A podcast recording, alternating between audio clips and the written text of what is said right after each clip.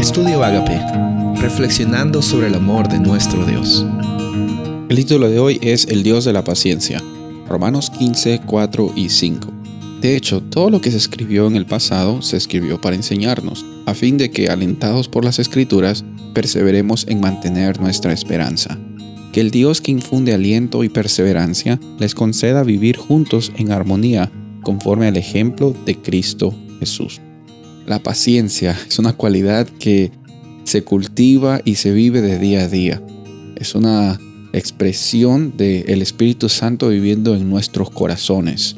Saber de que con paciencia podemos vivir incluso en medio de los problemas. Con paciencia podemos saber de que hoy día es un día que Dios nos ha dado como un regalo hermoso.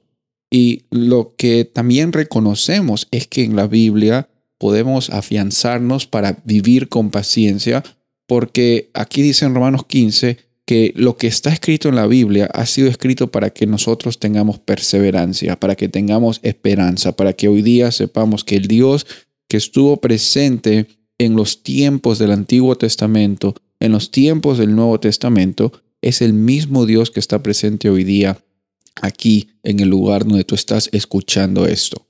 Y es el Dios que va a estar presente siempre. Él no tiene comienzo, no tiene final.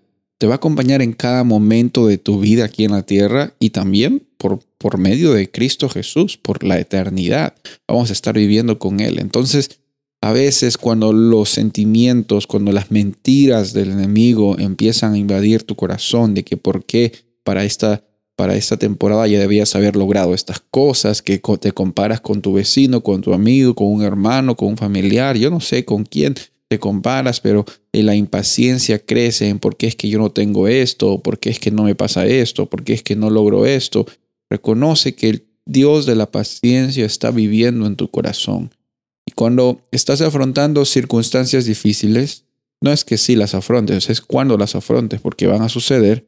Reconocemos y descansamos en la presencia de un Dios que está proveyendo y siempre ha provisto y siempre proveerá para que nosotros vivamos una experiencia de plenitud, de abundancia, de libertad. Y esa ex- expresión de vivir con abundancia la encontramos cuando Jesús la dice de que ha venido para que tú tengas una vida abundante. Y una vida abundante no consiste en la ausencia de problemas, sino en la presencia de Dios en tu vida. Consiste en reconocer de que las provisiones que recibimos de nuestro Padre Celestial son amplias y son totalmente relevantes para ti, y no solo para ti, sino a las personas que viven alrededor tuyo. Vivamos hoy con paciencia, vivamos hoy con la certeza de que Dios está cuidando de tu vida. Soy el pastor Rubén Casabona y deseo que tengas un día bendecido.